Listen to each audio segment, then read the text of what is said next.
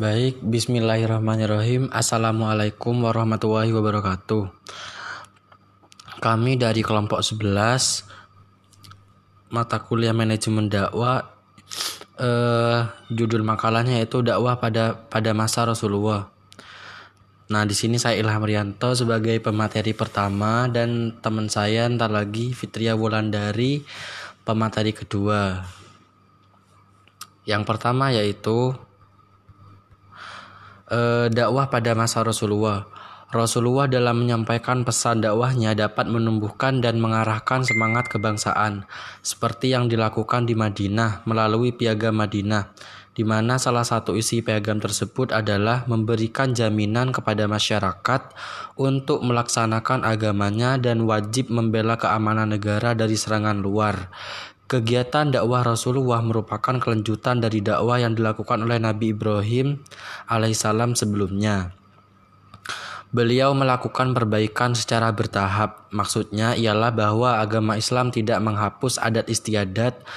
Ad, maksudnya ialah bahwa agama Islam tidak menghapus adat istiadat masyarakat secara sekaligus akan tetapi secara berangsur-angsur atau evolusi yang disesuaikan dengan keadaan dan waktu sehingga orang tidak merasa keberatan menerimanya tidak pula menjadi penentangnya lebih-lebih dalam lingkungan hukum. Dakwah Nabi Muhammad Shallallahu Alaihi Wasallam diambil dari Al-Quran dan sejarah para nabi. Rasulullah Shallallahu Alaihi Wasallam membekali diri dengan kebaikan, ketakwaan, keikhlasan, ahlak mulia dalam membimbing sehingga menimbulkan simpati dan audien mudah menerima ajakan. Yang B yaitu dakwah Rasulullah pada periode Madinah. Rasulullah Shallallahu Alaihi Wasallam merupakan nabi terakhir sekaligus rasul yang diangkat pada tanggal 17 Ramadan atau 13 tahun sebelum hijrah atau kalau dimasehikan yaitu 610 Masehi dengan usia 40 tahun.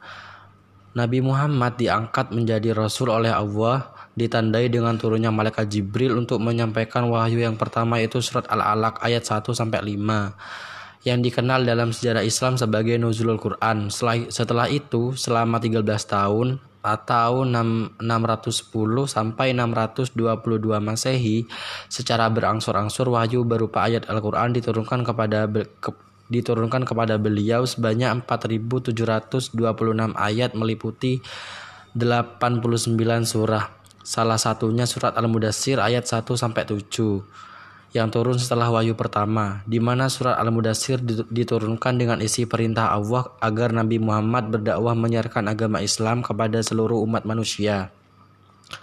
Sedangkan isi ajaran-ajaran yang disampaikan oleh Rasulullah di awal kenabiannya adalah tentang keesaan Allah, hari kiamat sebagai pembalasan, kesucian jiwa, dan persaudaraan dan persatuan.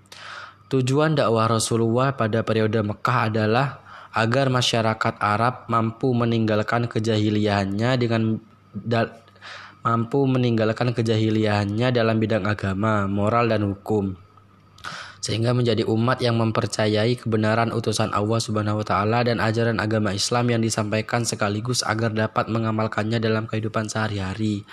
Agar dapat tercapainya tujuan-tujuan tersebut, maka dalam berdakwah Rasulullah mempunyai strategi dalam dalam dalam berdakwahnya, yaitu dakwah secara sembunyi-sembunyi dan dakwah secara terang-terangan. Dakwah Rasul secara sembunyi ini menyeru menyerukan agama Islam kepada para kerabat, sahabat, hingga orang-orang sekitar rumah tangganya. Orang-orang yang telah masuk Islam pada saat itu disebut as-sabiqunal awalun atau pemeluk Islam generasi pertama. Adapun yang masuk dalam masa bikunal awalun atau pemeluk Islam generasi pertama yaitu Khadijah binti Khuwailid, Ali bin Abi Thalib, Zaid bin Harithah, Abu Bakar Ashidik dan Ummu Aiman. Pada periode Mekah yang berlangsung 10 tahun, prioritas dakwahnya adalah perubahan seorang Arab menjadi Muslim. Bagi peneliti, bagi peneliti dakwah Islamiyah pada periode Mekah akan menemukan beberapa ciri umum dakwah tersebut antara lain: A Perhatian terhadap penyampaian dakwah baik secara, secara tertutup maupun yang terbuka dimulai dari yang terdekat, upaya menyelamatkan manusia dari lembah kesesatan, serta mengeluarkan mereka dari kegelapan. B. Bertahan untuk tidak menghadapi musuh dengan kekuatan, namun dihadapi dengan mujahadah dalam berdakwah. C. Dakwah yang dinamis tidak terpaku pada tempat asal dakwah, seperti hijrah ke Taif lalu hijrah ke Madinah.